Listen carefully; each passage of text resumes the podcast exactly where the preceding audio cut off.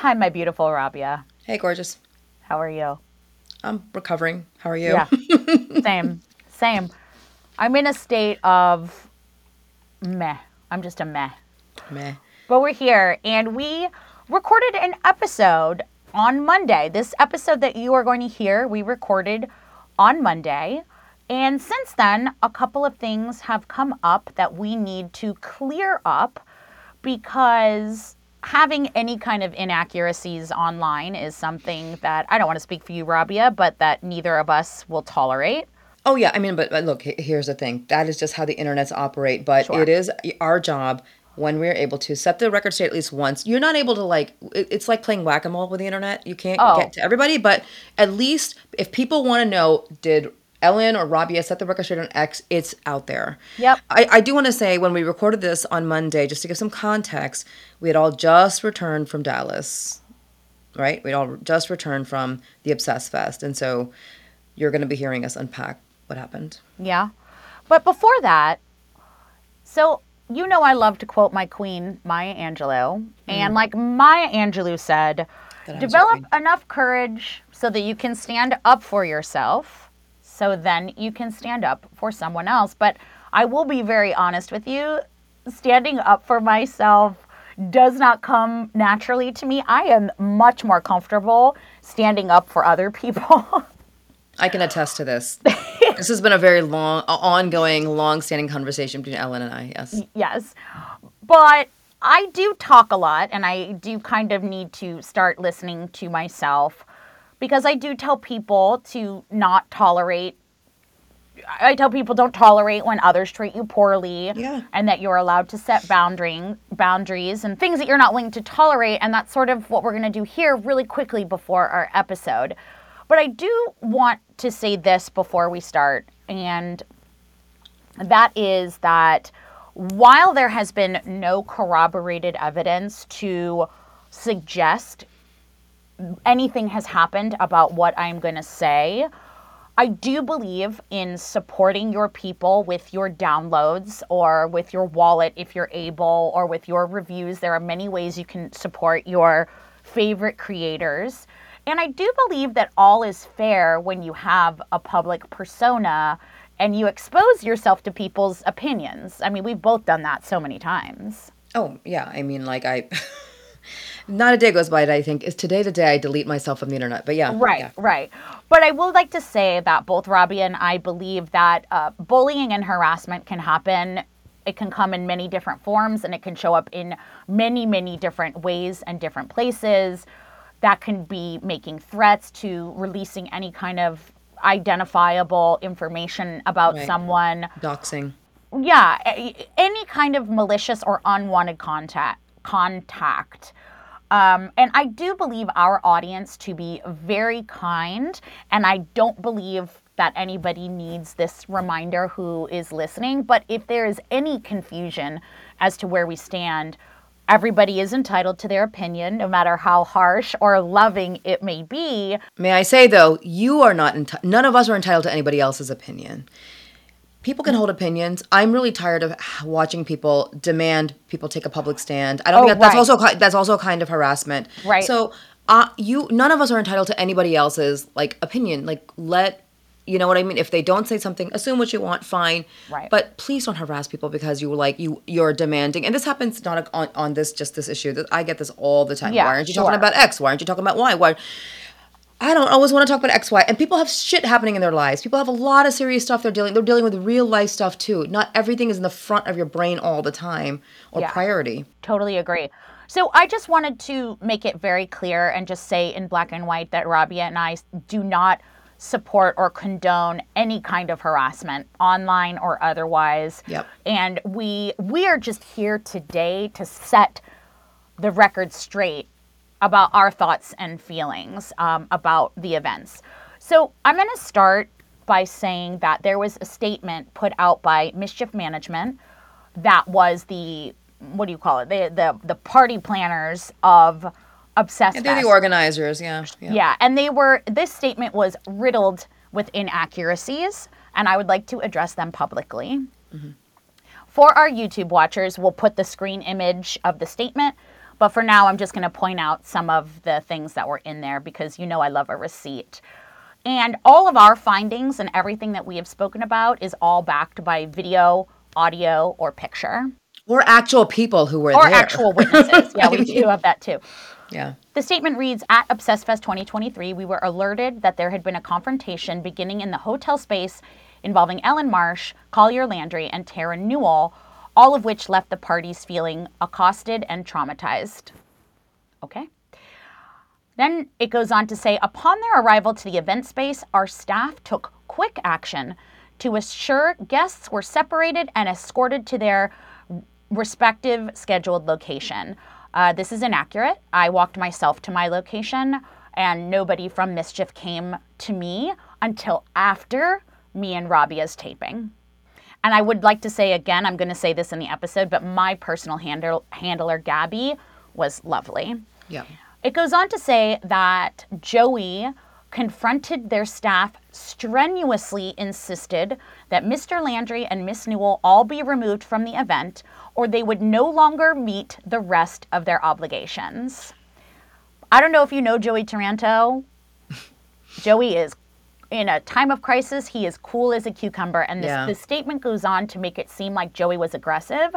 And there's video footage to prove that he was anything but aggressive. And also, my producer was the one who asked for them to be removed.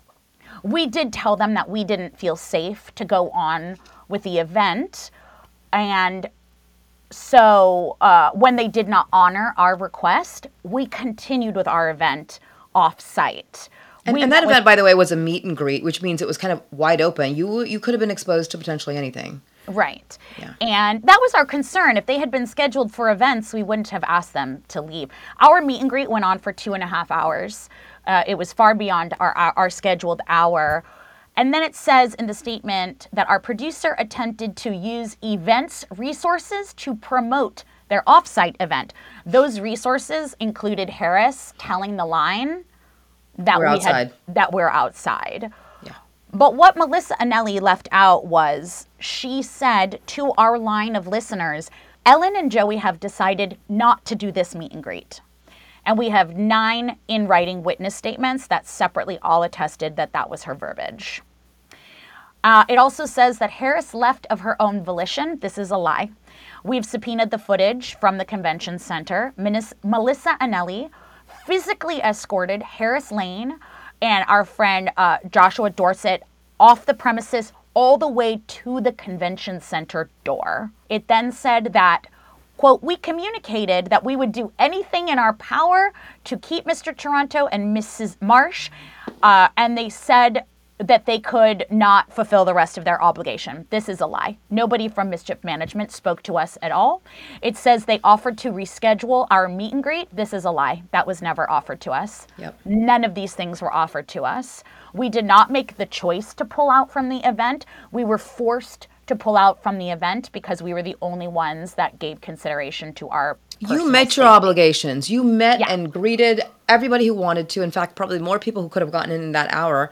You met your obligations in a way that you were uh, able to keep yourself safe, basically. Yeah. So, to that statement, the lack of accountability, the lack of, oh, wow, we fucked up, to them I say fuck off because you cannot put things in print and expect people to take it as gospel. Just because you say it doesn't make it true.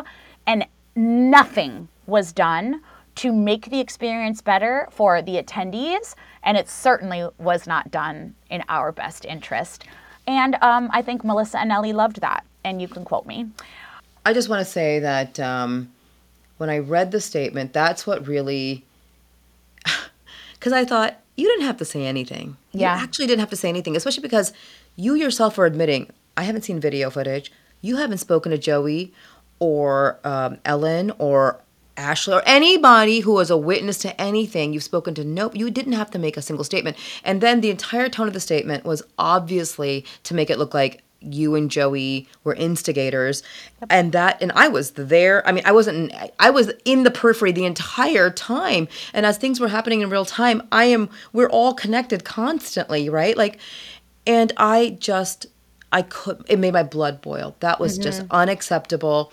And I got an e. Well, I did post, and then I got an email from Melissa. And anyhow, that's all on Instagram. But uh, no, that you can't get away with such bald face. It's bald face lies. It was a it was a lot of lies. And I the only thing I can say is that footage has been subpoenaed by the Dallas PD. However, we had verbal confirmation from the security at the convention center who did see the footage that it happened exactly the way that we said. Receipts. Receipts, baby. Um, so I want to go on to um, a podcast that was released today. We are recording this Wednesday evening. The podcast released today by Red Handed also contained a few inaccuracies, probably due to a game of telephone because I only saw Suruthi and Hannah on Friday morning. Did you see them at all? I don't even know who they are. Okay, great. No, I didn't. No, I think I think I've met them once, maybe last year. I don't remember. Yeah, I actually was a big fan of Red Handed until a handful of hours ago. Hannah and Suruthi attested that we tried to, quote, recruit them to, quote, our side. I would like to tell you what my recruitment tactics were, if I may. I saw them both in the green room on the, in the morning on Friday. I gave them a hug hello and I apologized for missing their live show in New York, which I actually very much wanted to attend and I couldn't. And Saturday night, I passed uh, Suruthi in the hallway and I waved and smiled. So I can see how that could be misconstrued as a tactic. Yeah. Um, yeah. They also said they also It's just such a weird language. I don't understand what very meant strange. by that. It's it's actually very irresponsible. No, it's uh well, I mean like but it was it's very deliberate. Mm-hmm. Right? Like they they again are it's a way to malign you. On top of which like you saw them Friday, which is before anything. By the way, you know, this all happened Saturday, right? Like this the, Mm-hmm. the, the the whatever. Um you getting verbally accosted uh happened on Saturday. Friday was actually a great day for It was uh, a great day. It was a great day for all of us. And when you had seen them on Friday, nothing had even happened. What is there to recruit them for? I mean, like I, I don't understand. I I feel like they might have come into the uh, convention with shit in her head already. I don't know. Like already, you know what I mean? I don't know. It's just weird. The language is just really uh, weird, bad, not good. Yeah. So uh, again, I, I won't be misquoted. They also said that I said I feared for my life. Ladies, you got a lot of followers. Words matter. This is categorically incorrect. I said I feared for my safety, and I stand by that. Where do they say that you said that? Like online? At where point where are they Oh, saying they're that you even- recall they're recalling the day. It get, it gets better. Now remember, this was behind this was behind a paywall. This is on their Patreon. Oh, okay. this is really my favorite part. And they said, quote, Ellyn says she's afraid for her life. Then the walkout happens. Then she rallies her troops. And if by rallying my troops, you mean fulfilling my obligations to our listeners who I was there 100% for, then that then that then yes, I was rallying my troops. I was just trying to fulfill the obligations to our listeners because that's what we wanted to do. Here's the thing: when when all this went down, Ellyn came and talked to those of us who were like literally in her actual orbit. Those of us who were about to do the live show with her, her producer, the handler. But that's it. We didn't say anything to anybody in the audience for the live show. You said you didn't bring it up during the um, uh, the Christopher narrates your life afterwards. You didn't post anything online about it, but within minutes it was already on Reddit because people had witnessed it. Other people were posting about it. You actually, so how do you exactly rally the troops? Where was your rallying call? I mean, like it's just it just is Yeah. mind blowing that they are like saying this kind of stuff. It's interesting you say that I didn't mention anything because you know what Tara said at her panel. Yes, I heard. Now I don't know. I've heard I- this from a couple of people, and I don't. I've heard the audio. You've heard the audio. Yeah. Okay. There's it's it's all recorded. Uh, and she said she wanted to punch me in the face. She said she had just left. Like she had just. She she went into her panel right as you were coming into our live show and said something just happened with somebody and she just wanted to she she felt like punching them in the face when it happened. So I didn't say a And word. Ellyn said nothing. Ellyn was a consummate professional and went on with our show. In case you guys haven't heard from Ellyn, I work out. Um, I have worked out my most of my life, I mean, starting from childhood on and off, trying all kinds of different things. And uh, it wasn't until I got a personal trainer about six years ago that my life was transformed. Getting a personal trainer can be expensive. This is the hard part for a lot of people, but I cannot tell you the impact having a professional, an expert on fitness and knowing how people's bodies work, what it does to make a change in your body, but also what it does to motivate you and keep you accountable. That's why I am so excited for this sponsor, and I'm talking about Copilot. Copilot is an app, but it's not just an app that like tracks your steps or does other things like that. It actually offers a connection to a real life trainer. You will have an actual trainer working with you who is going to give you personalized workout plans. They're going to do regular progress check ins, give you support and guidance. And because it's a real person, they're going to connect with you. They're going to design the program around your lifestyle, and you're going to be able to work out at your convenience with or without a gym. That's the whole point. When you have a, an expert, a trainer that you can access easily, you can say, listen, I can't make it to the gym. So they'll be like, that's okay. Are you traveling? You're in a hotel room? This is what you're going to do in the hotel room today. Copilot is so much more cost effective than traditional in person training, and Copilot offers the benefit and support of personal training without the hefty price tag. As soon as I learned about Copilot, I signed up. And for the last four months, I've been working with a Copilot trainer for the many, many times that I can't actually make it to the gym, which is when I'm traveling and when I'm home and I'm just too overwhelmed, don't have the time. But my Copilot trainer keeps me on track no matter what. You guys know how passionate I am about this entire subject of fitness and taking care of yourself. Heck, I wrote an entire book about it. Check out my memoir, by the way. But I would love for you to follow my lead to get fit and fabulous because so many people ask me how, where to begin, how to start. Co Copilot is the way to go. So give Copilot a try to find out why it was listed by Forbes as the top rated personal training app of 2023.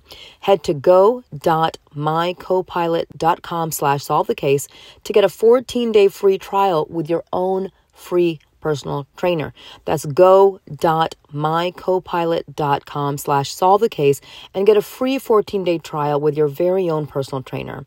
Take a back seat and let Copilot help you reach your fitness goals.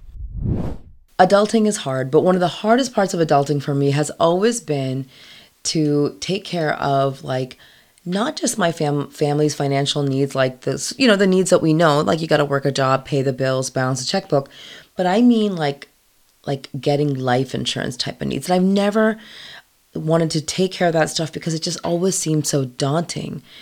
Finally, I took care of it because I found Fabric. Fabric Life Insurance was designed by parents for parents to help us get a high quality, surprisingly affordable term life insurance policy in less than 10 minutes. You can get a personalized quote in minutes, then you apply when it's convenient for you. It's all online, it's on your schedule. I went from start to covered in 10 minutes, and there was no health exam required, by the way. And if you're not sure whether or not life insurance is right for you, then all you have to do is take their quick 60 second quiz and find out. You have no risk to apply. They have a 30 day money back guarantee. You cancel at any time. And Fabric has partnered with Gerber Life, which is trusted by millions of families like yours for over 50 years. So join thousands of parents who trust Fabric to protect their family. Apply today in just minutes at meetfabric.com slash solve the case. That's meetfabric.com slash solve the case. M-E-E-T fabric.com slash solve the case. Policies issued by Western Southern Life Assurance Company, not available in certain states. Price is subject to underwriting and health questions. The next statement they make is probably the more most hurtful because Hannah says, Ellyn claims then, and Suruthi says, This is so pathetic. And she goes on to say that she was verbally accosted. And then Hannah says, Which, can you verbally accost someone? And you know what? Oh, I love it. Yeah. Maybe they'll thoughts? maybe maybe it'll happen to them one day and they'll figure out what that means.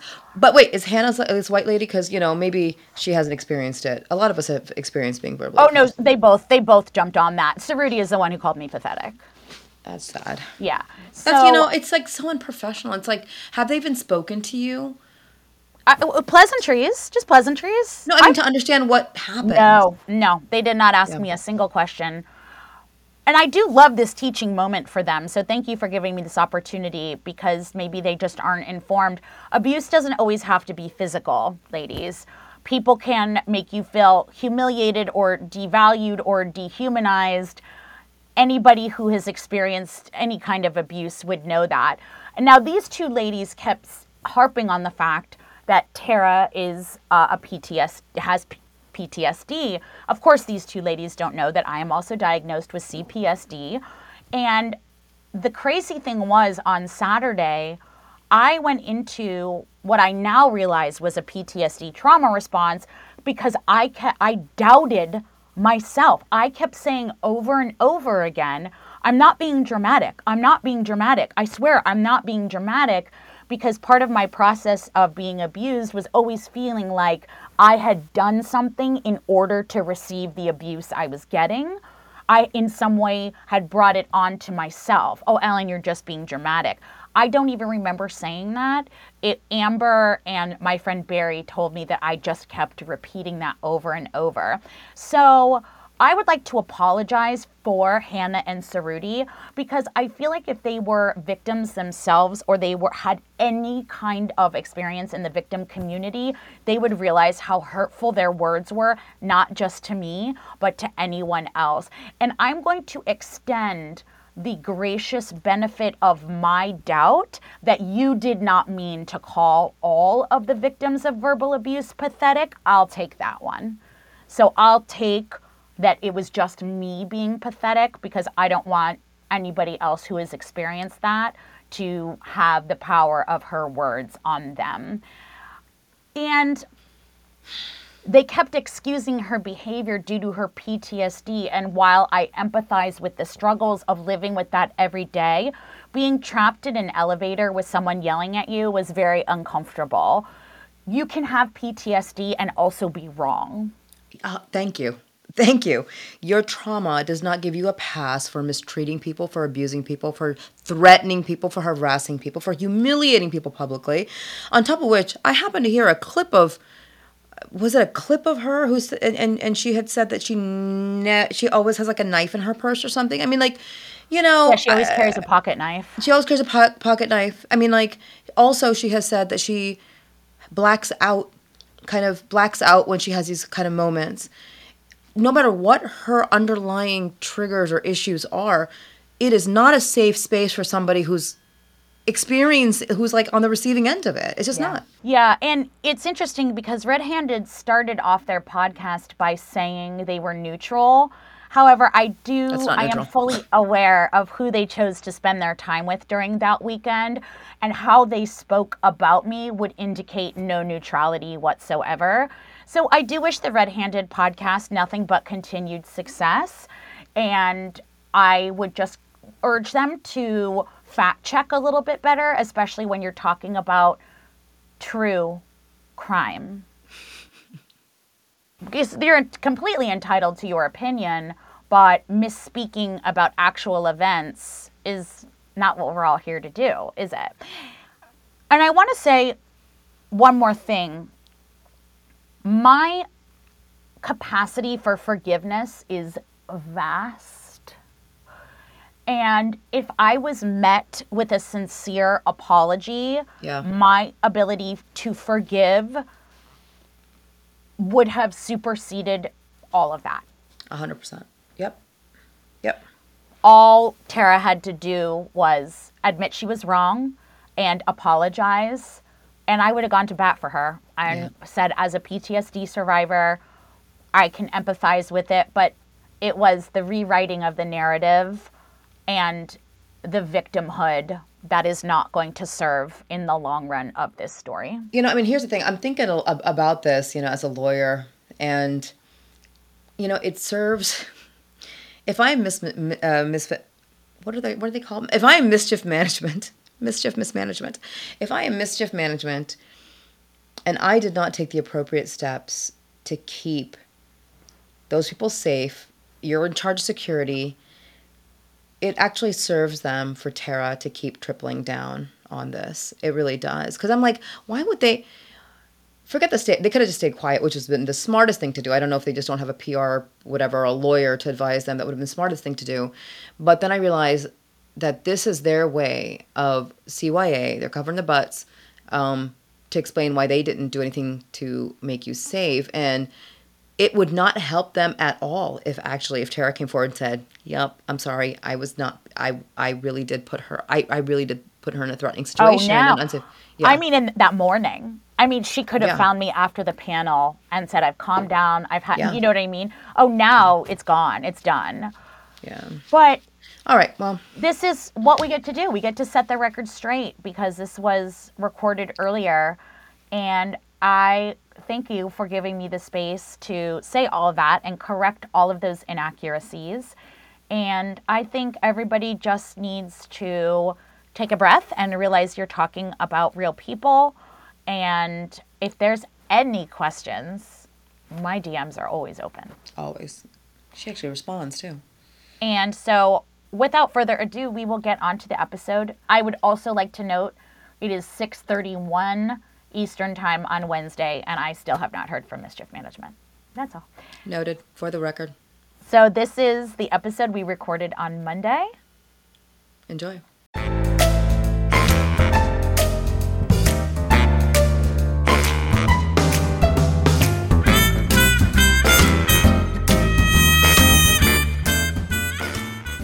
Hi, Rabia. Hey, Ellyn. How's it going? It's going great. How are Well- you doing? I that is such a loaded question. I don't Mm. have the time or the dry erase markers. But we are here on a very special episode of About Damn Crime. We are here in the general feed. Every week we bring you stories from the true crime headlines. One week in our general feed and one week in our Patreon. This just happens to be our general feed week. If you want to get us About Damn Crime every week, join us on Patreon. Find us there, patreon.com slash Rabia and Ellyn. Today we have some guests in the studio because we are doing a recap of an event that we all attended this weekend called Obsessed Fest. Before we tell you what that is all about, Rabia, let's welcome our studio guests that we have very special here today for a very special edition of About Damn Crime. Would you do the honors, please? Sure, absolutely. And it's actually the very first time we've ever had guests on about Damn Crime, I think. Um, I think, we? I'm not sure. But anyhow, it's the first time these folks have been on. Welcome to About Damn Crime, Joey Taranto and Maggie Freleng. Hello. And Harris Lane is also here. Oh, Harris, are you joining us for the actual uh, episode? think so. Excellent. I think so. Okay, Harris, Harris Lane, executive producer of I Think Not, is also joining us. Welcome. Hi, hi. Yes, Joey. I'm sorry. I'm I'm I'm a little under the weather. I'm sorry if I sound like Kathleen Turner. Okay. I think we are a little under the weather. She sounds hot. We're going to be covering a bunch of does. We're going to be covering a bunch of different topics today that all revolve around some things that happened at a big event that we went to this weekend. For those of you who don't know, many true crime podcasters of all shapes and sizes from all over the country this weekend gathered in Dallas, Texas to have a series of events, panels, question and answer, live shows, fun and games, all of these things that it is their sophomore year, their second Obsessed Fest, and that was all arranged by the Obsessed Network, where you might uh, know the founder and creator Patrick Hinds and his partner Steve Tipton. And we all attended, and we have a lot of things that we would like to discuss about the event, things that took place, and conversations that we would like to keep going, and things that we learned from there. Where should we start, Rabia? Wow. Um, I'm like, should we start years ago? Like, how far in the past? Because I feel like the story does not begin when we landed in Dallas. The story begins earlier than that. And I think folks who are not familiar with the Obsessed Network should understand that most of the people, most of the presenters attending um, and presenting were, in fact, folks who are part of the network uh, and have been. For, um, so, you know, like Maggie and like you and Joey, uh, for example. And so maybe a little bit of context here is a good idea. Maybe Joey, you want to talk, or uh, any one of you, because I've never been part of the network. So I think you should talk a little bit about the structure of the network and you got your role there and all that stuff. Yeah, I I started at the network when they started with Unjust and Unsolved. I think it was like even the first show that we put out on the network. Um it was just kind of a conversation between friends, Patrick being my friend, like, hey, I want to do something with you. What do you want to do? And that's kind of how we conceived Unjust and Unsolved. Um, TCO was already a huge hit. And so we decided to start a network. And that's how I wound up there. But Obsessed What Disappeared was already on. No, because he had started the network with Unjust and Unsolved. Okay, I wasn't sure. I think I didn't. so. I didn't actually know that timeline. Good to know. I think I'm pretty sure. I don't think OWD was on yet. It could have happened at the same time. We started. Uh, we started recording February 2020. I believe we launched May 2020. Yeah, that sounds like the same timeline for me. Okay, got it. But yeah, I so 2020 I started. So we started talking in 2019. 2020 I started, and I've been done since 2021 maybe. 2021 I've been out. And what did you do this weekend at Obsessed Fest? What were the things that you participated in? What did I participate in? Um, I did the wrongful conviction panel, which is always freaking incredible, and we were so excited that it was like three, four times the size as last time. Rabia was on that with me, um, and so was Amber, and. Rebecca Lavoie. Um, I did that. I did like Family Feud, but I very much was just not trying to do a lot this year because it's a lot and it's exhausting. So I did as little as possible. Joey, do you want to go ahead and introduce yourself and what you did for and with the network and what you did this weekend? Yes, hello. I'm Joey Taranto, and today I sound like Kathleen Turner. Um, so I joined the Obsessed Network in February of 21, and that's when Patrick decided to step away from OWD. I replaced him. Um, it all happened very quickly, and then uh, we decided to revamp the show once we ran out of episodes of Disappeared, and um, here we are. And what things did you participate in this weekend? So I participated in some meet and greets, um, also a panel with you guys for um, Rabia and Ellyn solve the case, which was so fun. Um, also, Christopher narrates your life, which is really one of my favorite things to do. We also did a live show on Friday. Um, yeah, I mean, I was really having a great time until shit hiteth the faneth. we will definitely get to that. And Harris, can you just introduce yourself to our audience so they know who you are and why you're here? Sure. Um, I originally met both Ellyn and Rabia through Rabia um, and Ellyn through this show um, about a year, a year and a half ago, and then I now am working with um, Ellyn and Joey on I Think Not. So I was at Obsessed Fest to help with all of the I Think Not events and panels. So we have so Maggie and Joey worked for the network. Joey and I just left the network September 15th.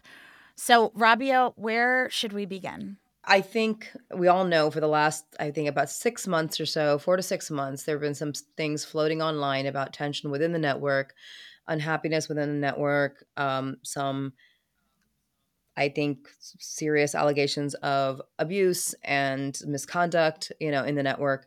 Um, coming from the folks who own the network uh, and mistreatment of like their content creators and so i think we were all going to obsessed fest because we have a commitment to all the people coming to see us you know all the fans come the listeners come. We love each other. We want to support each other. Some are were contractually obliged to be there. Some were not like me. I was not contractually obliged to be there but i am part of the rabia and ellyn solve the case and we wanted to do our live show. We did not want to you know we, we wanted to meet our fans and then i did the wrongful conviction panel i did a book signing and and i was there last year too. Um and it was great. It was i mean it's always it was great last year and for the most part it was great this year but we went in all kind of feeling a little like let's just let's just make the best of it and we are there for the people we love which is our fans Yep. um and then on saturday morning something something really awful went down um with ellyn and i think this was kind of like it was kind of like the the the, i don't know it was like it was i felt like like we were kind of like in this stress bubble and this was like the pin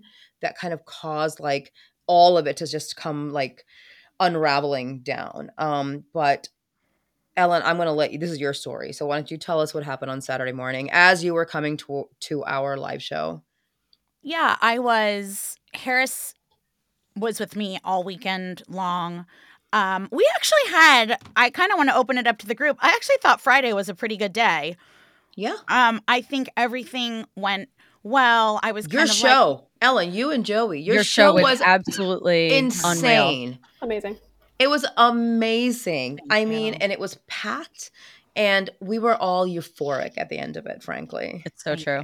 Yeah. It honestly, I don't want to you. I don't want to speak for Joey, but of course, our listeners who have absolutely, I, I can't actually put it into words, and I actually feel very mundane every time I say, you don't understand the kind of love and support. I feel like like words just fail. Yeah. So I am always grateful for that. But the next level of gratitude, seeing our colleagues there, seeing Maggie and Daisy and Amber, Rabia, Christopher, Payne Lindsay, Rebecca, and Kevin. Just seeing these people that we share a space with, and we always say how cool it is that we're all so different, that we all bring so much of our own lives and experiences, and all of our shows are under the umbrella of true crime. There is not a a touch of competitiveness. There is, it's just a really beautiful community. And seeing you guys there was, and enjoying yourselves and laughing was really very, I was so, I was grateful just beyond measure. You guys really know I filled up my don't- I don't laugh or smile. I'm very serious. Ma- Maggie's basically dead on the inside. Um, I'm fully dead, but I was smiling like a little child in a candy store. So it was really beautiful. I will say there is something about um, the acknowledgement from your peers that's just so lovely. Like Rebecca Lavoie and Kevin Lavoie almost brought me to Kevin tears Flynn. backstage. So what did I say? You said Rebecca, Kevin's last Well, name's they Flynn. are they are brother and sister. So Yeah, we did hear, yeah. Sorry. And lovers. Um, yes. No, they almost brought me to tears backstage with their kind words. It was just really a beautiful experience. And especially, you know, when you're an artist and you're putting out your work, doesn't matter what kind of artist you are, you're sensitive about your shit. You know, and so when it's well received and you've put so much blood, sweat, and tears into it, um, and it is well received, it's just so meaningful. And um, it was Friday when I hit the when I hit my bed. I just I went to bed very happy and grateful.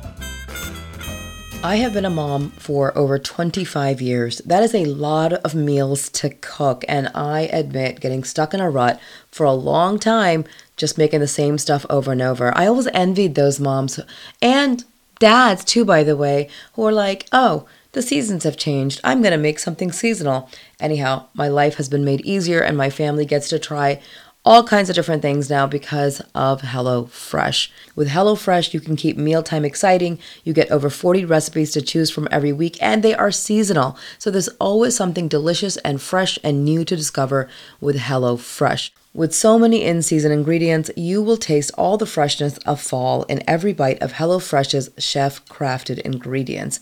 And yes, this is a busy time, especially with the holidays coming around the corner, but HelloFresh makes whipping up a home cooked dinner actually doable with quick and easy options that include their 15 minute meals. That's a lot less time than it takes just to get delivery. Now, we all know HelloFresh takes the hassle out of mealtime, but did you know it can also save you money? Because HelloFresh is 25% less expensive than takeout. That means you get an easy home cooked meal on the table and more money back in your pocket. Now, if you follow me online and the things I have to say about food and cooking, you know I believe in cooking at home, and HelloFresh makes it easy and accessible for everybody. So go to HelloFresh.com slash 50 solve the case and use 50 solve the case for 50% off plus free shipping. Again, that's go to HelloFresh.com slash 50, the number 50, 50, solve the case, and use code 50 solve the case for 50% off plus free shipping. Thank you, HelloFresh, for sponsoring our show. HelloFresh, America's number one meal kit. You know, I hit a certain age in my life when I realized how important sleep was. And for some reason, when I was younger, maybe I just took it for granted because I slept like a log. But then something happened to me in my 30s when suddenly sleeping well became a challenge. And you know what? Poor sleep causes all kinds of issues, including mood issues, poor mental health, lower productivity. It is bad for your health. Did you know that sleeping less than six to seven hours per night is linked to reduced white blood cell count, White blood cells protect our body against illness and disease and fighting viruses, bacteria, and more. Sleep is the foundation of our mental and physical health and performance.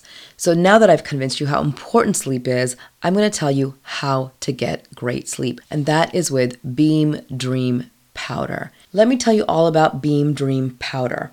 Beam's Dream Powder is a healthy hot cocoa to help you sleep like a baby. I have been using the chocolate cinnamon Beam Dream powder for the last couple of weeks. It is delicious. I put a scoop in some hot milk every night, and before I hit the sack, I just sip on it while I watch TV, and then I just am in La La Land. And they have amazing, delicious flavors like sea salt caramel, the cinnamon cocoa that I love, chocolate peanut butter. Believe me, better sleep has never tasted better. And a recent clinical study revealed that Dream helped 93% of users wake up feeling more refreshed, and 93% reported that Dream helped them get a more restful night's sleep. You can add me to that 93%, by the way. So find out why Forbes and New York Times are all talking about Beam and why it's trusted by the world's top athletes and business professionals. If you want to try Beam's best selling Dream Powder, get up to 40% off for a limited time when you go to shopbeam.com slash solve the case and use the code solve the case at checkout. That's shopbeam.com slash solve the case and use code solve the case for up to 40% off. Listen, you guys, you don't understand. If we had just seen the opening video alone, it, I would have been like, that was amazing. That would have been enough. Yeah. That video was, oh, Linda Gay, Linda Gay. It was like in my head for days. I mean, like, it was the most amazing thing ever. Well, I didn't get a chance to say it, so we did do an opening video. Joey and I, Joey and I have written three live shows in a year and a half. It's Jesus. something that is a lot of work, but it is a labor of love because we absolutely love doing it. And with every show, we've always done an opening video, and this year we did a music video.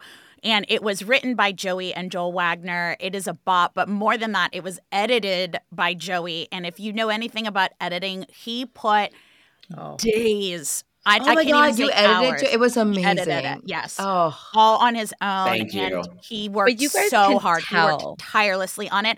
And all I would do is like bark changes at him every so often. And well, you guys wrote that. You guys wrote that song together, right? Like, you guys wrote that song. Yeah, the, yeah. We did. Basically, it, it's kind of wild because I just literally sent a voice note to our friend Joel Wagner, who's brilliant. He's a brilliant, Brilliant. comedian and a brilliant musician. Mm-hmm. And I just sang him the hook. I was like, hey, I'm Linda Gay. Get the fuck right out my way. And he was like, got you. And he just came up with the most absurd, chaotic, ridiculous song. Yeah. And way beyond our wildest imagination. And so we were like, incredible. this is well, thank you. I was like, this is next level dummy. I love it. So, all to say, we were very, very much riding high on this love. And Rabia and I had our live taping, which we had been prepping. We were covering a very very interesting case that Amber Hunt brought to us. Um, I had heard of it, but had never researched it. We were doing the um, Sebastian Burns and Atif Rafay uh, uh, case. It was wild. Um, so I was going into the elevator in my sequins because Rabia and I, that's our thing. We wear sequins. And I walked into the elevator and I saw two people that I thought were um, listeners, attendees, just smiled and started putting on my shoes when one when the person uh, said, "You've made." You know, you've made our life very difficult over the past couple months in my head, I thought she was going to say, because I got busted laughing at work, or Right. my husband gets so mad because I binge your show and you You're guys waiting for the so la-" punchline. I Yeah. was waiting for mm-hmm. the punchline. But I said, sorry, because I'm also deaf in one ear, and I didn't process what this person was saying. And she repeated herself. And I said, What's your name? Because that's usually what I say to a listener when I meet Yeah. them. And she said, Tara Newell. And I said, The wheels go because mama doesn't forget a name. And I went, Oh, hey, I'm Ellyn. Nice to meet you. And I did not read the room because we were not having a friendly conversation. Um, and the other person in the elevator who I did not know was named, what's his name? Colander. Col- No, Is I it- mean what's I think his name? right. Collier. Collier Landry. Caller Landry. I kept thinking, Harris, I kept saying this guy, Brian Landry, kept coming up to me. I don't know why I thought his name was Brian. Isn't But Brian two- Landry like a disappeared guy or something? Yes, we just covered that case. That's why. That's what yeah, it is. yep, yep, okay. yep. Oh, I didn't I even put that together. You're yeah, so he's right. the young man, in, the college student in Texas, who's Right, they found their, his car. His car, That's yeah. why that's I kept famous case, saying yeah. his name like that. Okay. So apparently they have a podcast. Didn't know that either. Apparently they were at the fest. Didn't know that either. And apparently they are working with Obsessed. I don't know. They're doing something with Obsessed Network or they're friends with somebody. They proceeded to explain to me, pretty heated, her more than him, that I sent James Renner after them. No i didn't. And that i my life drama has affected them so much. Um and then he also proceeded to say that i had an interaction with another host that he witnessed um that did not happen. And they uh it, it the, the conversation got heated. I then said I'm, I said, I'm sorry that you've been brought into this. I've been dealing with harass- harassment and toxic behaviors for years. I'm sorry this has affected you. I said sorry probably about 10 or 15 times. For those of you not seeing us on YouTube, you can see this whole episode on YouTube, but if you are listening podcast style, Pulitzer Prize winning Amber Hunt just joined us and Tony Award winning Daisy Eagan just joined us. Anyway, the the whole interaction I said, you know, I would love to talk to you more about this. Unfortunately, I can't. But if you care to see screenshots, I'm happy to send, you know, meaning I didn't speak to James Renner. I I am I am a loudmouth through and through, but Joey will attest that I do not do confrontation.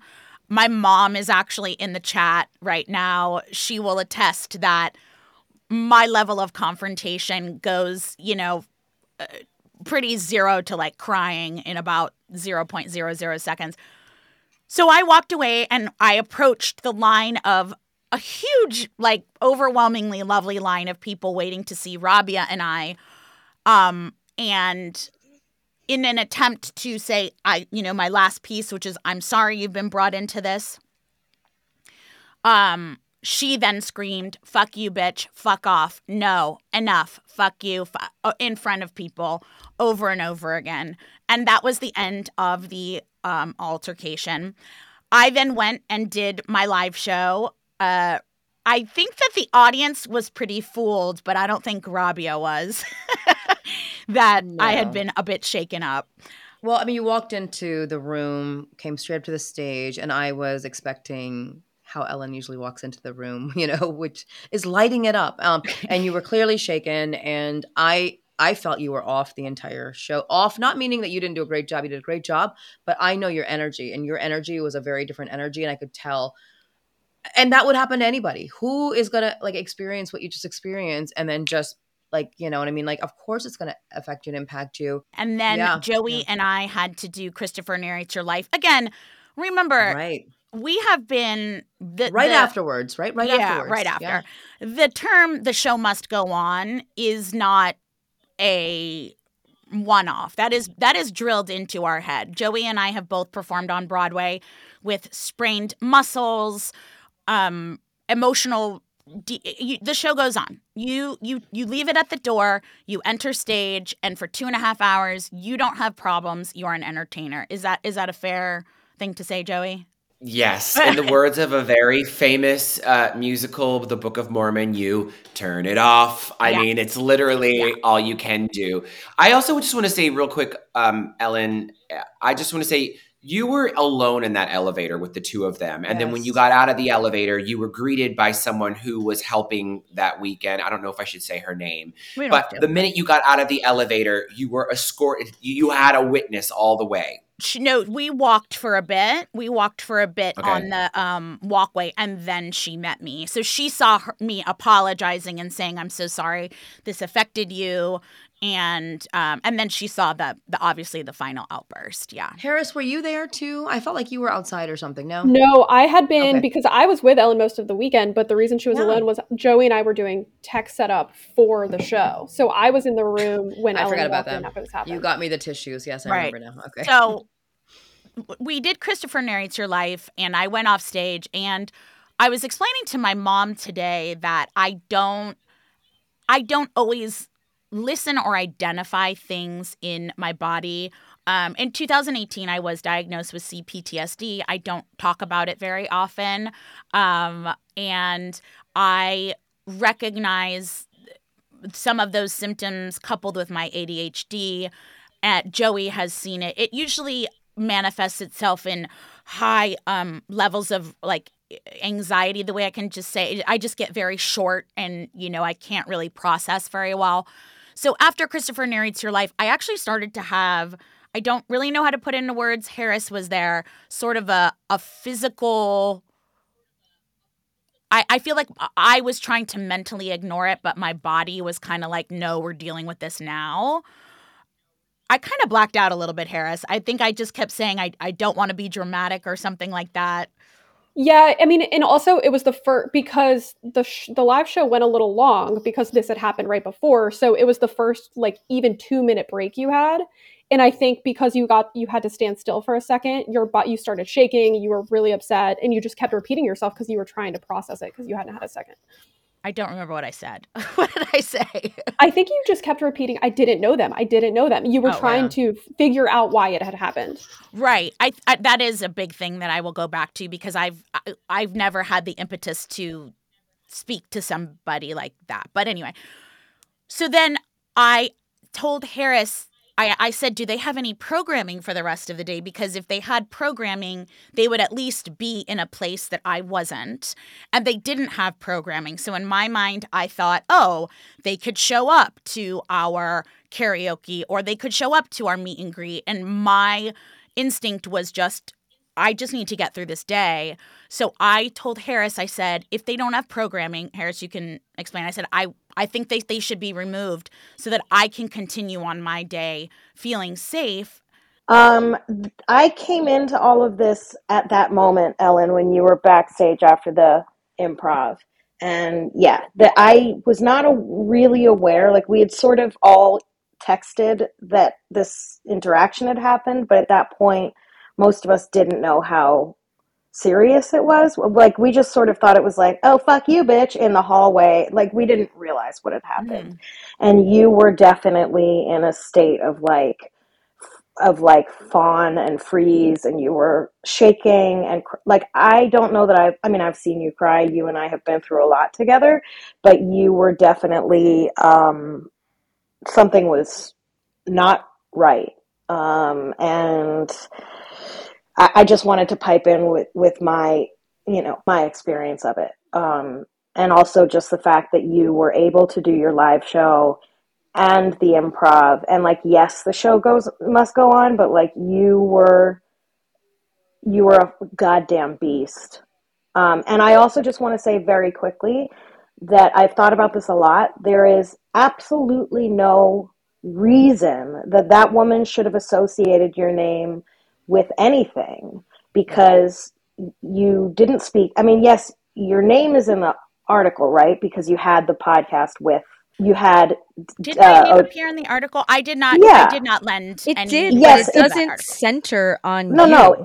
This is all I can come up with, and I'm I'm an idiot, but like I don't know how she possibly could have associated your name with the drama unless she had been specifically told by one Absolutely. specific person and Or had been parties, specific Yeah. parties. yeah, I think that she had been weaponized because again, if she was angry at anybody, it should have been Amber because Amber's the one who went on the record. Plus, I deserve a lot of anger all the time. Yeah, Amber's awful. She's the worst. Like she's such a taskmaster. Kicking your ass next You time I stop see you, it. Amber. I'm Um, making a so whole other article about Amber. Don't you worry. Okay, but, but that's but that's the thing I kept saying to Ellyn. But what do you have to do with what she's talking about? Or what does she and what does she have to do with it? Forget you. What the heck does she have to do with I any have of it? no idea. Which is still I'm still a mystery I want to solve. I want to be like, what is your stake in any of this? Whatever your name is, Miss Ter- Terrible Newell. I asked Harris, a friend of mine who was backstage with me, um, is a therapist, and explained that I was probably having some kind of trauma response. And I, Rabia and I have talked about this a lot, and I and I want to talk about this with this about this specific person.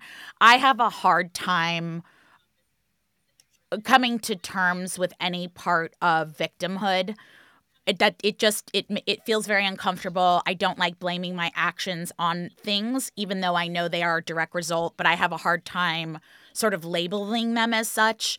So what my friend was explaining to me, you know, was trying to you know explain what my what my body was doing. Yeah, and I think it's important context that the next event was downstairs and pretty far away. So we then had about like a seven minute walk, which is why we were feeling the first two events were in the same room. So we didn't have to leave. But at this point, it was going to be like you were exposed for a pretty long walk that we were getting concerned about. So I went to go find the CEO of Mischief Management, who I was told by staff was the one who made the call of whether or not they can remove someone from the event. Um, and on my way to speak to her, Joey, I don't know if you, because you went and you had an encounter with her first before I got there. Do you want to talk about that first? Because it adds a little context. She has a name. Are we not Yeah. saying her name on purpose? Yeah, we can say her name because it's Googleable. I mean, yeah, her name is Melissa Anelli, Yeah. right? yeah. Yeah, so I bumped into someone from the Obsessed Network and I said, I need to speak with you. And he said, No. And I said, I need to speak with you. And he said, No, you can speak with her and pointed to Melissa. And so the minute I got to her, she was like this. And I, I and I just made a face that was um not she was not interested in what I had to say. And I said, "Listen, my podcast partner was verbally assaulted. She feels unsafe and I feel unsafe. Um, she's in emotional duress, um, and we need to have them removed. And she goes, We are investigating the situation. Um, you were not in that elevator. And uh, basically, ins- she did insinuate it. I can't remember exactly what she said, but she did say that Ellyn had instigated it. And I was like, Okay. I was like, That is not what happened. And she said, Well, you were not in the elevator. And I'm like, Something has to happen here. And Josh was with me. He was my witness. I said, When we say okay, Josh, I see. Discord Daddy. For those of you who don't know, Josh Yes. Discord Daddy. Yeah. And that's when I said, oh, I see what's happening here. Okay. I see that I'm not going to get anywhere with you. And I just walked away. So I ran into Joey on his way back, and I was explaining to him Ellyn doesn't feel comfortable doing the remaining two events. So, and he told me what happened, and I was like, well, I'm going to go speak to her and say, y'all are pulling out of this event if that doesn't occur. The minute I walked up to her, I got the same reaction as Joey, arms crossed, just kind of staring at me. And I said, Hi, I assume you've been briefed on what happened. Um, you know, I just spoke with Ellyn and she just doesn't feel comfortable continuing with the day if these two people are not removed. And she said, We're not removing anybody. And I said, Okay, so to clarify, you don't even want to hear, essentially, you know, follow up. Because as an event company, you would think they would need to hear a security or harassment complaint. They also had a harassment policy posted around the event um, that said they would investigate. So she said, "No, we're not removing anyone. You all can do whatever you want to do." Um, so I said, "Okay, well, I, I you know, I think we're not going to continue with the two events, but they would like to meet their fans." And she said, "Well, you have to go off property." And I said, "That's completely fine. We will go off property." Um, and I said, "Let me go speak with Ellyn and make sure this is what she wants to do, and then I'll go talk to the meet and greet." So then I went back and talked to you. that that policy states this the safety of everyone at the event is our first priority we have a zero tolerance policy for harassment of any kind including but not limited to verbal or written comments displayed images that are harmful um, and it goes on to you know list re- regarding sexual orientation disability. It says if someone's behavior makes you uncomfortable or if you witness harassment happening to someone else you should immediately contact staff. As of today um, the mischief management code of conduct page goes to an error page as does the code of conduct page on obsessed fest. Both of those links now go to an error page. And i was not asked any follow-up questions by anyone at mischief management regarding what happened. And i wasn't asked about the event. I was not asked anything. It's quite an investigation going on. the two events that I had were not a priority. Neither was my safety, neither was my mental health. I wasn't even asked if I was okay. But their presence just being there superseded all of those things. And all of those things, taking myself out of it, affected our attendees because they didn't get to sing their karaoke songs that some people have been practicing for months. Com- people coming up to me saying that they were excited. Joey and I have always made it very clear that we are only our only place in this community is because of the people who support us. We will never stop saying that.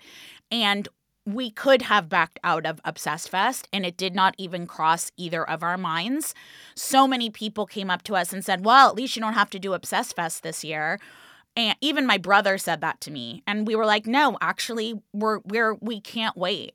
Um, it never even crossed our minds not to come because the only two reasons we were there was for our community and for our colleagues that we rarely get to see because we're For all me. scattered. Ellyn was just there for me. Yeah. No, yeah, but it's true. We had But so yeah. much fun last year, and that w- that was a big part of it. I would never say that that isn't.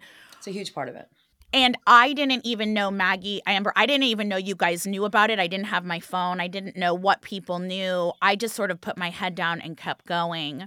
It was on Reddit immediately, but by the time you had texted the group saying like, "Oh my god, I was just assaulted," it was we had already heard it on Reddit. Right. Like there was enough witnesses to what had happened.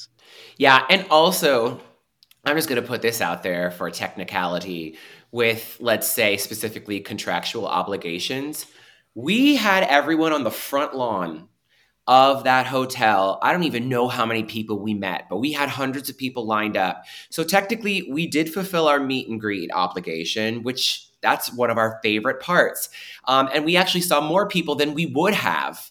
And also, we didn't get to do the carry out karaoke on karaoke, the karaoke on ground on site, but we did karaoke later that night off site. So technically, we fulfilled our obligations. Right. Let me let me go back for context. So when we decided when they made the call that they were not going to be removed and that our safety was not a concern, Harris then went because we did not want to let our people down. So then Harris went to go explain to everyone that was in line what had happened. Harris, can you share what happened there? Yeah, you all had decided to do the meet and greet in the hotel because we were no longer part of the event. So I went down to the meet and greet room to let everyone know to then move to the new location.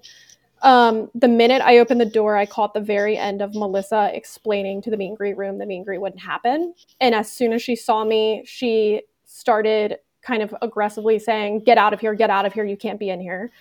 And I was very confused and I said, Can I tell them where to go? And she said, No, you're not part of this event. And she kind of like led me out of the room.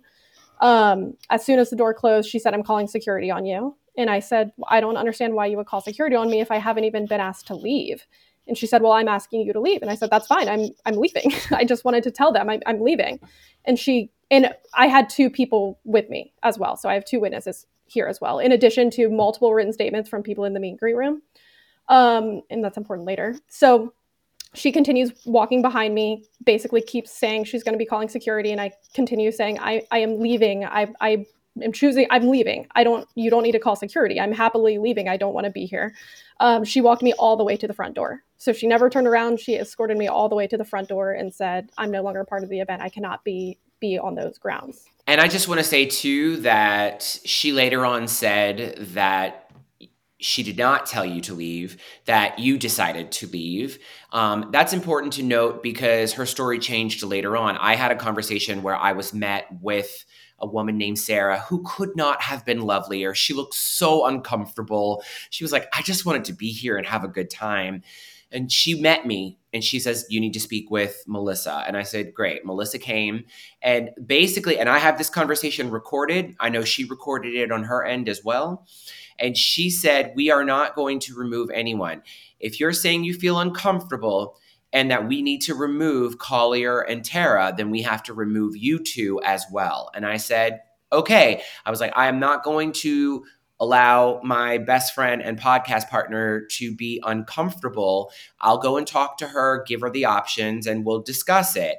And then I got on the phone with her later and I said, well, um, you know, if you're going to remove us, you said uh, you said that in order to remove them, you have to remove us. So we'll go with that option. And she said, I never, I never said that.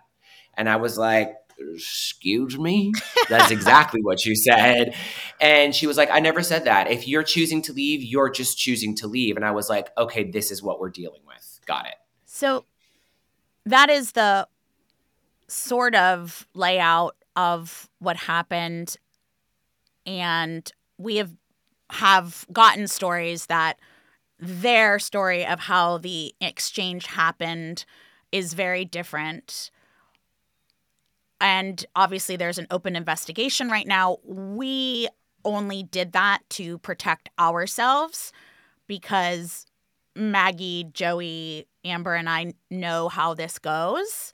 And my first thought was I will not have this narrative be changed because anybody who knows me knows that I can stand for a lot. I will not stand for being uh, lied about. I I make plenty of fuck ups that are delicious fodder for anybody who wants it. So I don't need additional uh, things. You can say and have an opinion on anything I say or do, but I will not. I will not have inaccurate information said about me online or otherwise. The decision that Melissa made to have Harris escorted off or to not kick them out, that was it. Was that really her decision? Who who call, who makes it? Who calls those shots? For real. Well, technically, like she does. Really? As the the you know, I mean, technically, I mean, yes, obviously, she. I think the technicality is it will fall on her because she is. Is it fair? Is she the CEO of Mischief Management? Yes. Yep. So she's the director. It falls on her. Um, it abs- it, it absolutely does fall on her. Now, as far as outside influences, are there space? Is is there space for that? Of course there is. I just assume that the company hiring you to manage their event is that they're gonna this buck stops with them and they make these decisions. It's not like it's an outside There's not entity. a clear line. Yeah, I think around. all of these decisions are made together. And I think going back to what we spoke about in the beginning, how why does Terra know all of this? Hmm. I think there was or I would- she knows. Let's right. I would that. make a guess that there was a lot of discussion that we weren't aware of beforehand of this is how this is going to be handled. A lot of Joey and Ellyn, like, be on the lookout for those. I really feel there was something like that going on. And that's what I think, honestly, is the most sinister thing about this. We got through Friday. We were like, we were like, this has been fine. No interactions. There was no confrontations. Who freaking knew it was going to come out of left field from someone that wasn't even involved? You know, like that is not what we were all watching out for. Just two things I want to mention real fast. Uh, one, Collier, and I have permission from this person to say this. Collier and Terra's handler for the weekend is one of our Facebook mods. So everything that they said, I know what they said. I know the narrative that was being pushed. Mm. They were saying things like Ellyn had a confrontation with another podcast partner. First of all, that didn't happen because I was with Ellyn. It did not happen. Um, and then a couple other narratives that they were trying to push um, because I did go and speak with Collier. Um, and I wasn't going to address Terra. I was going to address Collier. Um, and when I addressed him, I said, Hi, I'm Joey. And I heard that you verbally assaulted my podcast partner. We need to have a conversation. And Terra came out of nowhere, and thank God it's all on video, where she turned on the white lady tears and weaponized them because there was a group of people around us, and she was trying to make it seem like she was in danger. Go away! Go away! No, go! Go away! Go away! Go away! Please go away! Please go away! I'm asking her because she came in and she got all aggressive and chilly and everything. I just said, why did you do that? I was literally, I was. We were in the elevator with her with only three of us. Hey, dude. No, this is from. This is from. I'm talking about. I know what because I introduced myself to you. I didn't get. I, Yes, you introduced us earlier. Yes, but I'm talking about when she was in there. Please just go away! Please leave us alone! Please leave us alone! engage you in this. Listen, you're. There's a lot that you I'm gonna walk away. Leave us alone! I'm, gonna walk away because I, I, I, want to talk. To me and you? Yeah, I, I would. Yeah, yeah. I'm, I'll sit down with you. No, no worries. I didn't even address her. Oh, you And could I see it all in the she was video. doing. We saw the video. Oh yeah, and he then said, "Well, you know, yesterday there was a thing where Ellyn said something to. I mean, it's in the video. I'm not going to say her name, but like Ellyn said something, caused trouble, caused trouble, and said something to this podcaster." And I said, "That didn't happen. I was in the room." Um, and that's when I realized, oh, you're liars. Yeah. So you did something that you're not proud of. There's a huge backlash, and now you're trying to backpedal. Both of them lied about that account. I know that because I was in the green room with Ellyn when that happened. Neither of us addressed that person or acknowledged them. We never acknowledge that person Nope. because they've never bothered to acknowledge us or even be polite. So that story, that narrative was absolutely manufactured by Collier. Um, and I think that they have been just just to be in- clear, just to be clear, what he was saying to you, Joey, was that we Ellyn said some shit in the green room, and we that's what he's saying, and you were there the whole time. You know that never happened. Never. Also, I just want to put this out there: uh, is that our friend who was their handler, the mod, said to me, "Well, you know, he was telling people that you rushed him, that I rushed him to go and speak with him, and that when I realized his size and what a big man he was, that I back I backed off." So I'm gonna leave that. I'm gonna leave everyone to sort out that kind of toxic masculinity. My whole thing is, is I do not like men who yell at women. I'm if that makes you feel like a big strong man, great. I'm not afraid to speak. I have dealt with straight men my whole life who have something to say. That is not the account. Uh, That is not what happened. Yeah. Again, it's all on video. But again, it's the lies. You can say whatever you want about me. I didn't rush you.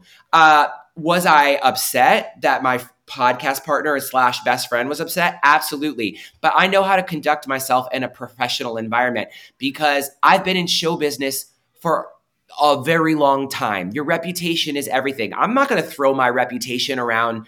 Uh, throw. I'm not going to throw my reputation away for someone wearing a hot pink T-shirt that says "True Crime Ken" on it. That was, was waiting so That is the most. Ugh, talk about ethics. yeah. disgusting. I want to hand the floor over to Amber because she had something to say. I would like to say that I did a little research on Terra last night. I I'm do- so surprised about this. well because I knew her name, but she on her Instagram bio, which I only could see for a minute because then she blocked me, was that her claim not claim to fame her her elevator pitch of her life is she's the one who killed dirty john. She mm-hmm. killed her stepdad in defense and that is her place in the true crime space and that is not put on by me. That is what her instagram says.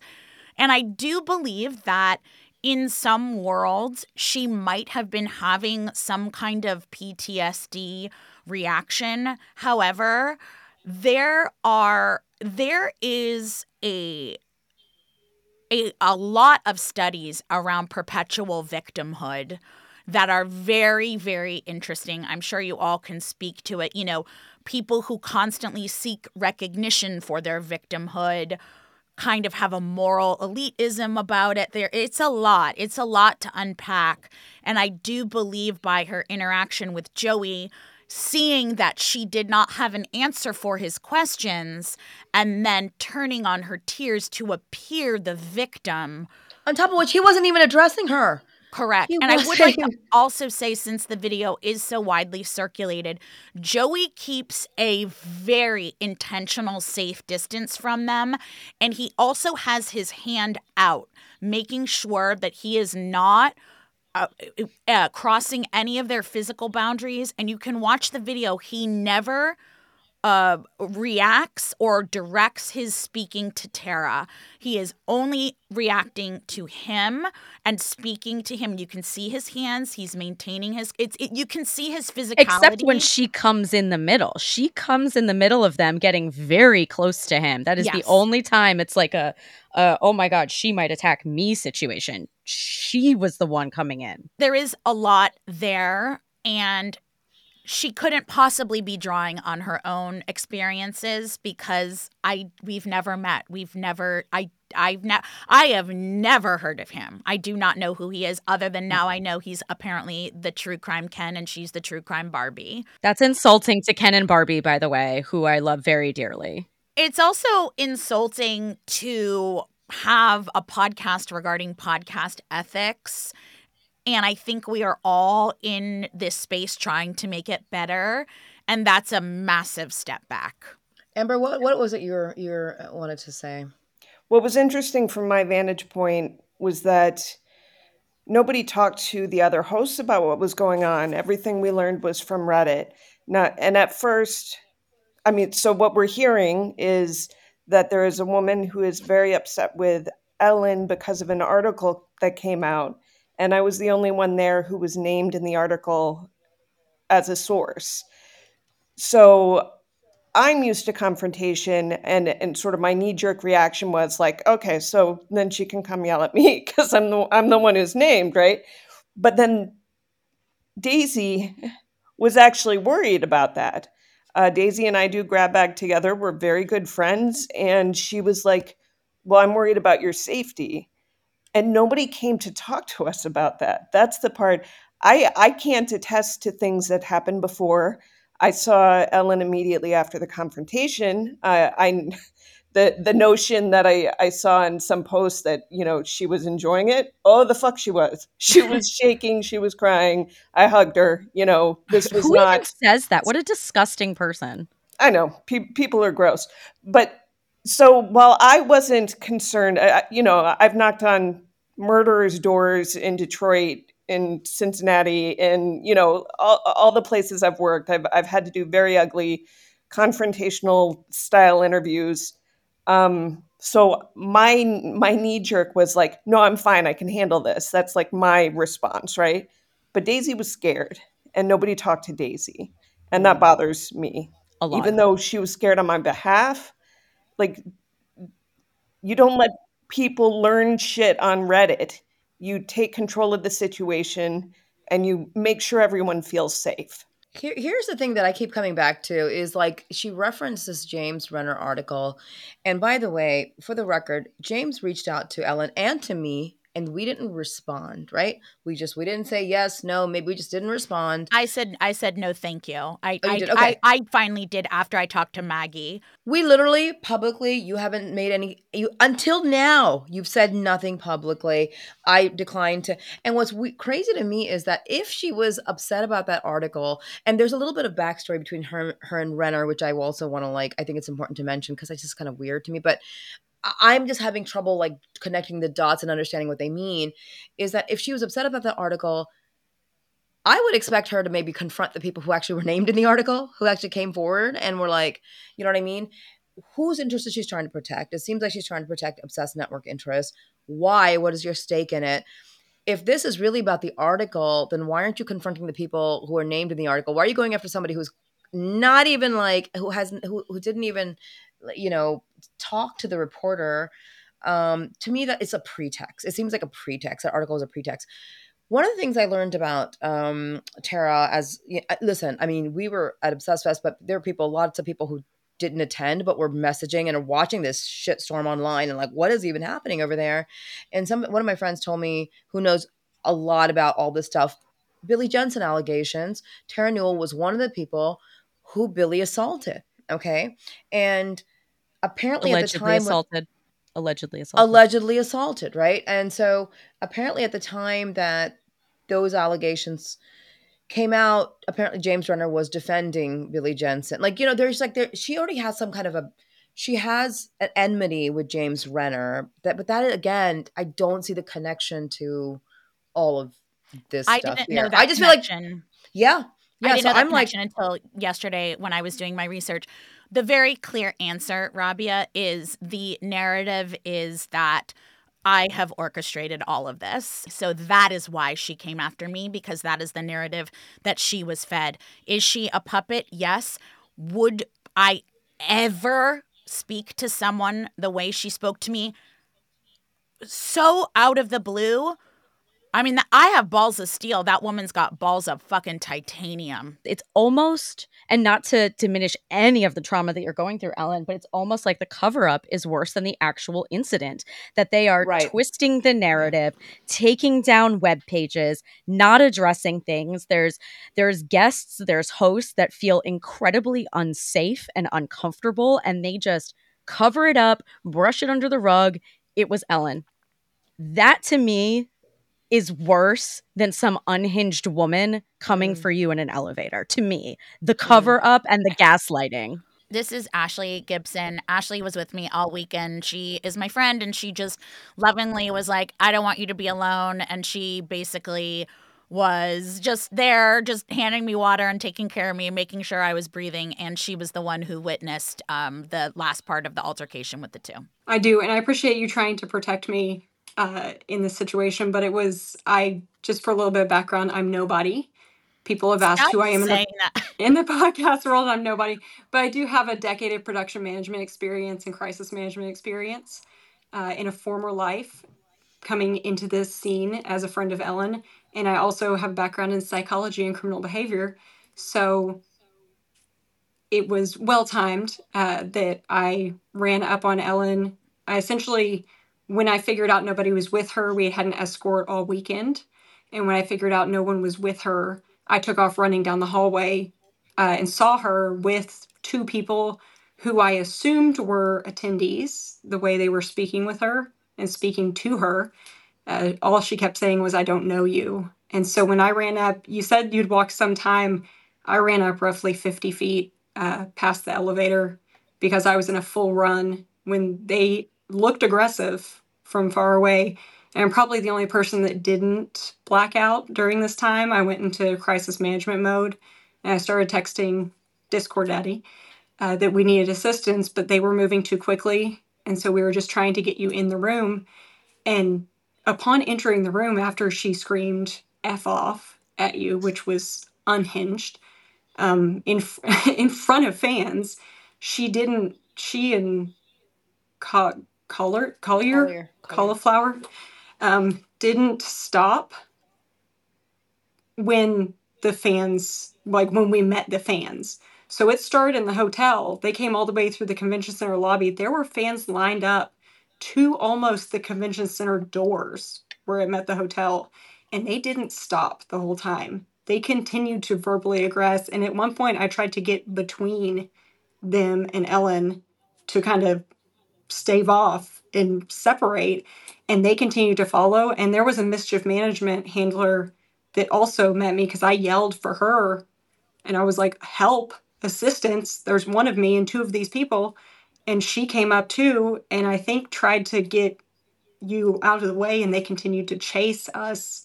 So immediately when we got in the doors, whoever the mischief management person said, I'm sorry, I'm sorry about that. I'll contact our security or whoever. And I thought it was being handled. And then you shut it down and went on your show. And so I was waiting for some feedback, and there was none. And someone showed up, and we told them what happened. And there was no follow up after that. So extremely disappointing from coming from a crisis management, production management side. And also for people that, um, because I've heard around, because the attendees talk. And so I've heard around that Collier was saying there was nobody around us except for fans. Joke is on them because I do look like a fan and I did that on purpose. So, congratulations. Yeah. I think that's a really good point that and I want so two mischief management handlers were told 2 hours in advance before Joey and I ever spoke to the CEO and I'm a you know they were saying they were escalating it. So that does mean there was a 2 hour window where the CEO knew this had happened and probably had time to talk to other people who make these decisions. It wasn't just and we yet did not her. come to seek out anybody to seek No. out Ellyn and say, "Are you okay?"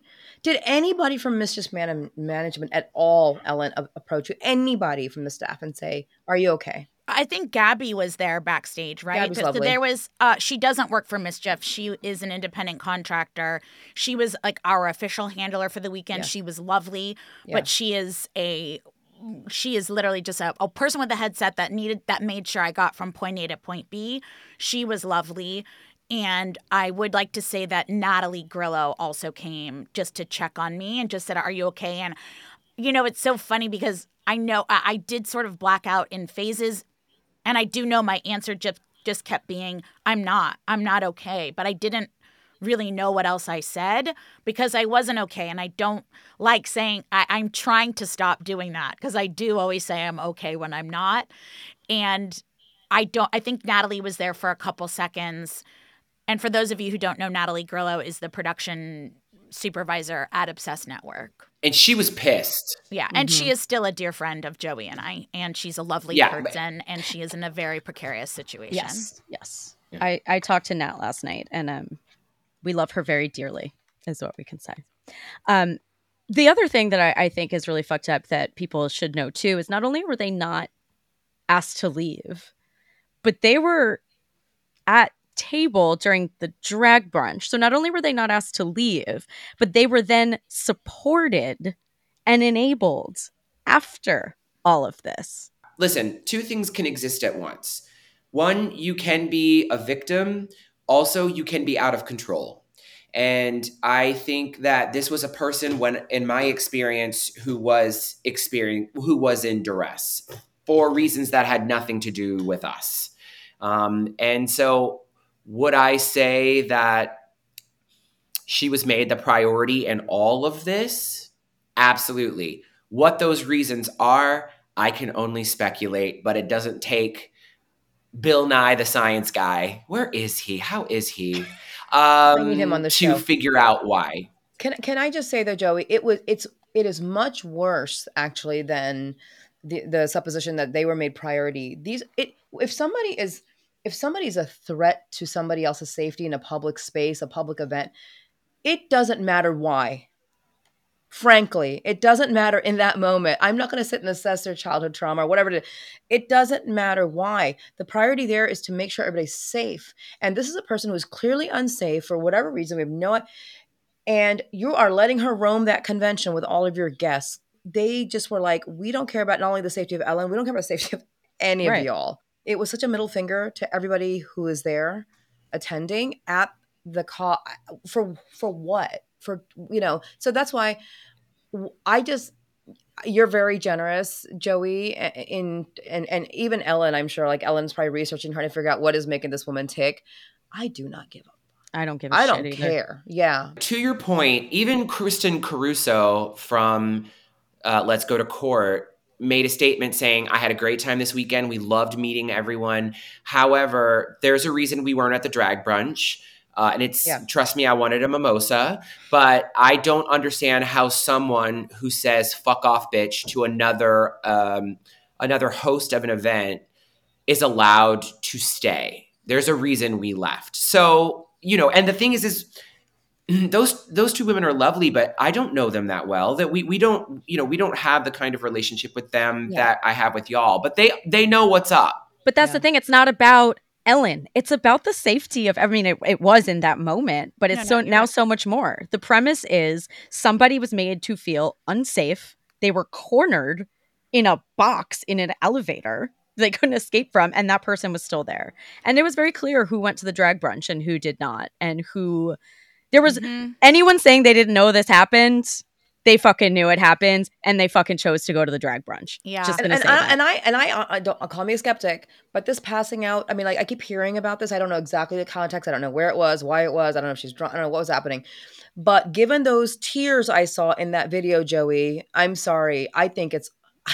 I can't help but think that might have been part of the woe is me. I need to display my trauma somehow, and you know what I mean. Like I, I just don't believe it. White lady tears are very dehydrating. Yeah, I Yeah. know. That's so true. yeah, if you don't, if you don't, if you don't rehydrate, honey, you will Brown, pass out. brown woman tears are too, so I get Yeah. it. I get it. Yeah. Yeah. But I want to clarify for listeners that we're not like shitting on somebody who has mental health issues. It that is not what it is because I made a very clear post on Reddit that I have very serious mental health issues, as do a lot of us, and none of us act that way. This is not about her Yeah. PTSD. This is not about, you know, her killing somebody in defense. This is about being a fucking adult and putting on your big girl pants and not being a spoiled fucking brat. And that's what happened.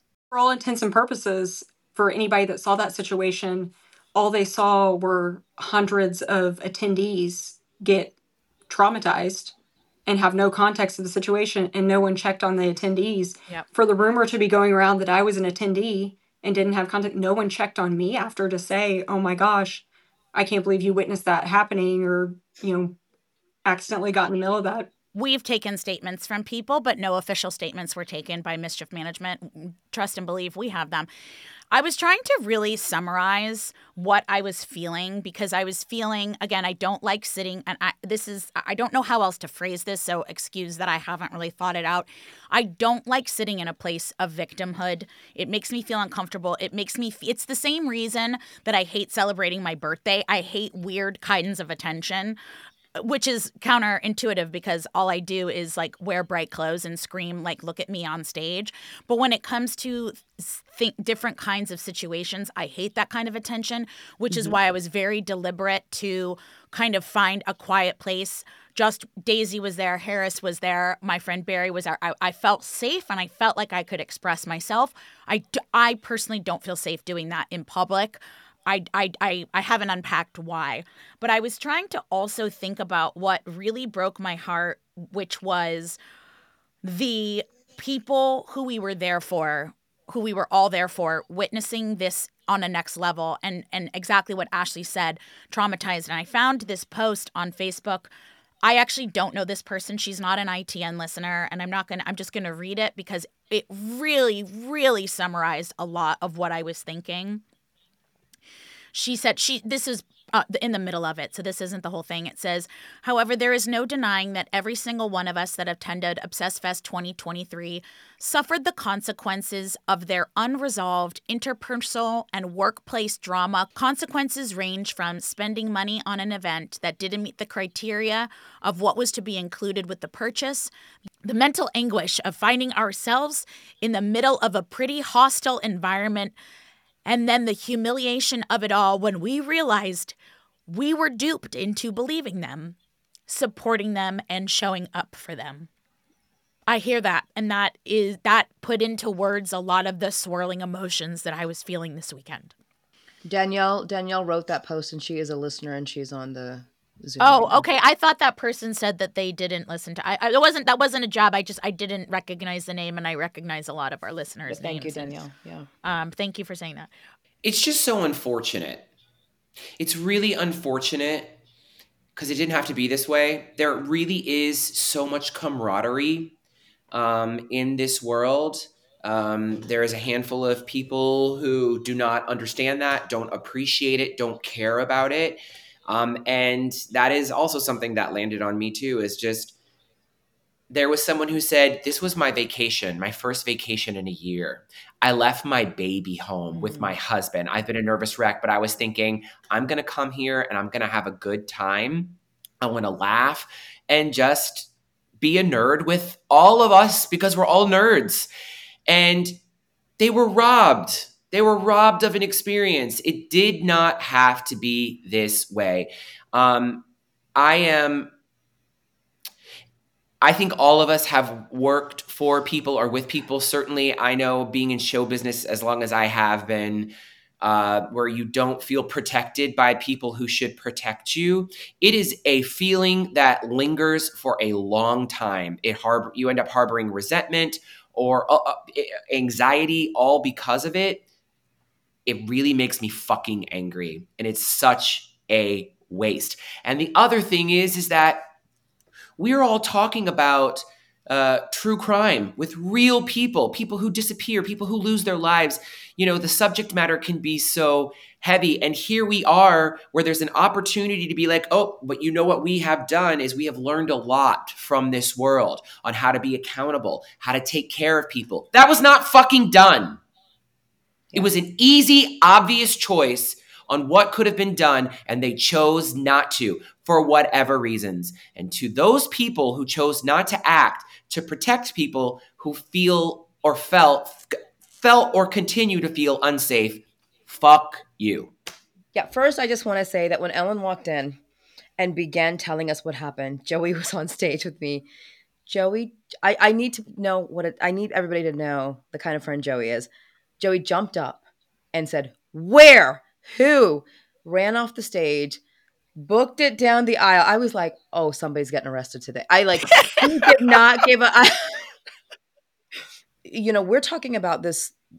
It's not an isolated event, but really like a, this interaction and then, then like the fall. But there are so many other things that that were so effed up about this weekend. Yeah. Um, and Yeah. my understanding is that a lot of attendees are not done. They're going to get their accountability. They're really upset about a lot of different things. So I feel like there's going to be fire. I mean, it, it, there'll be a documentary made about this past weekend at some point.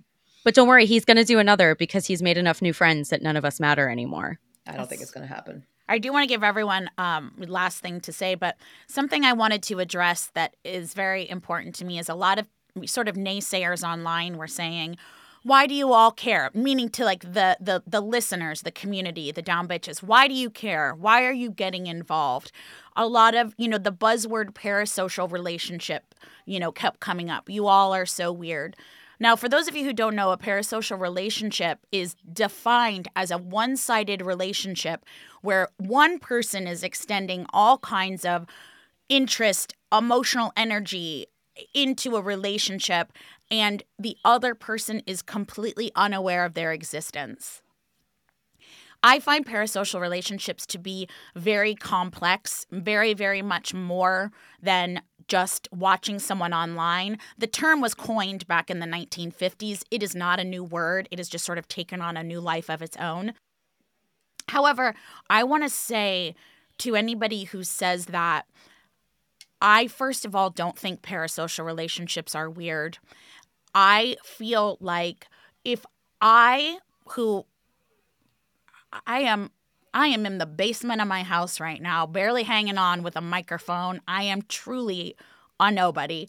But if I can make someone feel inspired, encouraged, supported, seen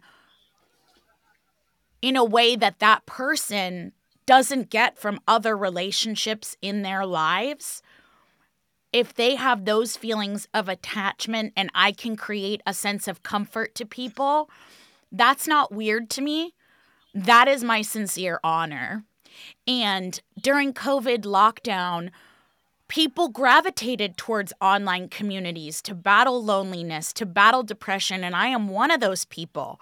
I was in our Facebook group, I was interacting with people, messaging people because I do. I am an, uh, like Joey, both of us are extroverted introverts, but I did rely on the love from our community.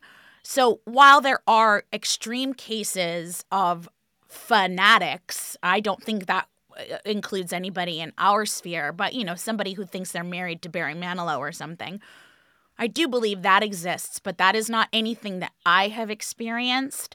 I do not right.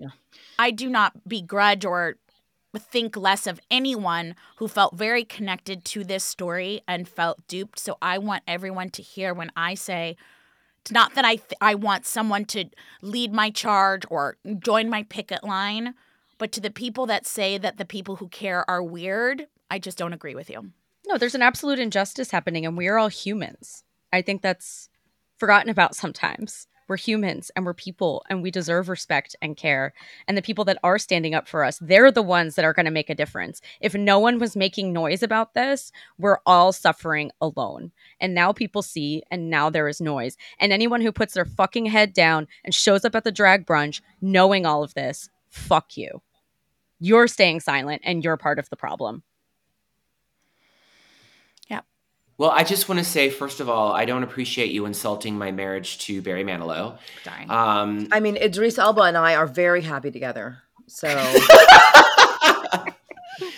I just want to say, you know, I really do love you all. I that's the thing too is this is like there's so um, there's such a stark contrast between um, a specific group of people and how it's so menacing in their interactions, but like the group of people that this community has. Uh, th- this community that we have formed and i don't just mean with like amazing listeners i'm talking about amazing podcasters too it has certainly made me feel you know i was brought into this world and embraced in a way that i didn't know i needed and uh, with the the community and the listenership i mean my dad died and i had a 100 messages a day saying hey I lost a parent too. What can I do to help you? Uplifting me.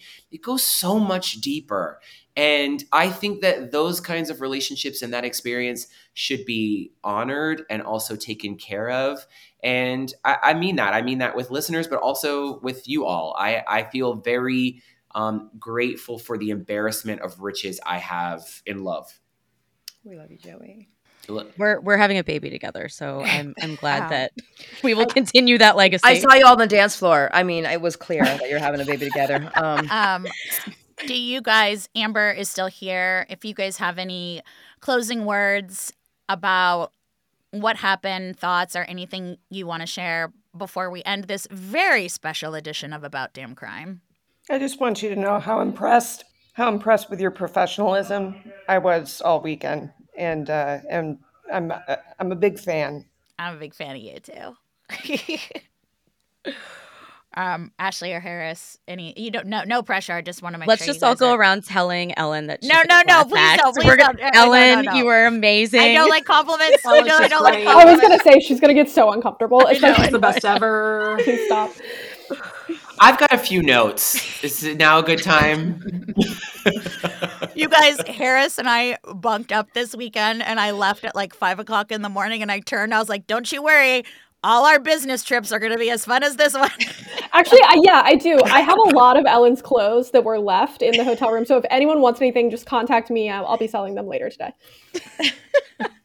Yeah, I also just wanted to say in closing that uh, that Ellyn is quite possibly the worst person I've worked for. She tried to feed me multiple times during her trauma. Uh, she tried to give me her water during the times when I was trying to give her water. She tried to give it back to Monster. me, and she tried to forcibly make me rest while I was doing my job. So I have never in my life been forced to take breaks and take care of myself. So. You didn't hear about how Ellyn and I were so rude to um oh yeah, to the, the team, to the mischief I team. did. Well, I I have some. I have some theories on who to, that to the be. mischief team, we were so rude to uh, other uh, attendees and other podcasters. Who yeah, said I this? did Where's hear about this? that, and to that person Is that on Reddit? said that Is that on they Reddit? Weren't noticed. person. Yeah, to, to that person that said they weren't noticed because they weren't wearing um, Ellyn and Joey IT and merch, I just want you to know that I wasn't noticed because I was wearing IT and merch. so Yeah, I we I- You sneaky mom. we have a good feeling on who that is. Well, I think this is a great conversation in accountability, and we will probably have more, maybe in a couple more things. We will be probably processing this for the next couple weeks, but I really enjoyed our live recording, Rabia, and we definitely will have that up for all of our listeners live. And we probably will have to add some supplemental information because it just an hour just goes by so fast. yeah, and you well, know, they- it's all on actually gonna kick my Reddit if anyone needs to see. Yeah, well, Ellyn, I was going to say also join our Facebook group if you haven't, because I want you guys to all see a video of Ellyn doing karaoke that same night and how she ended that night.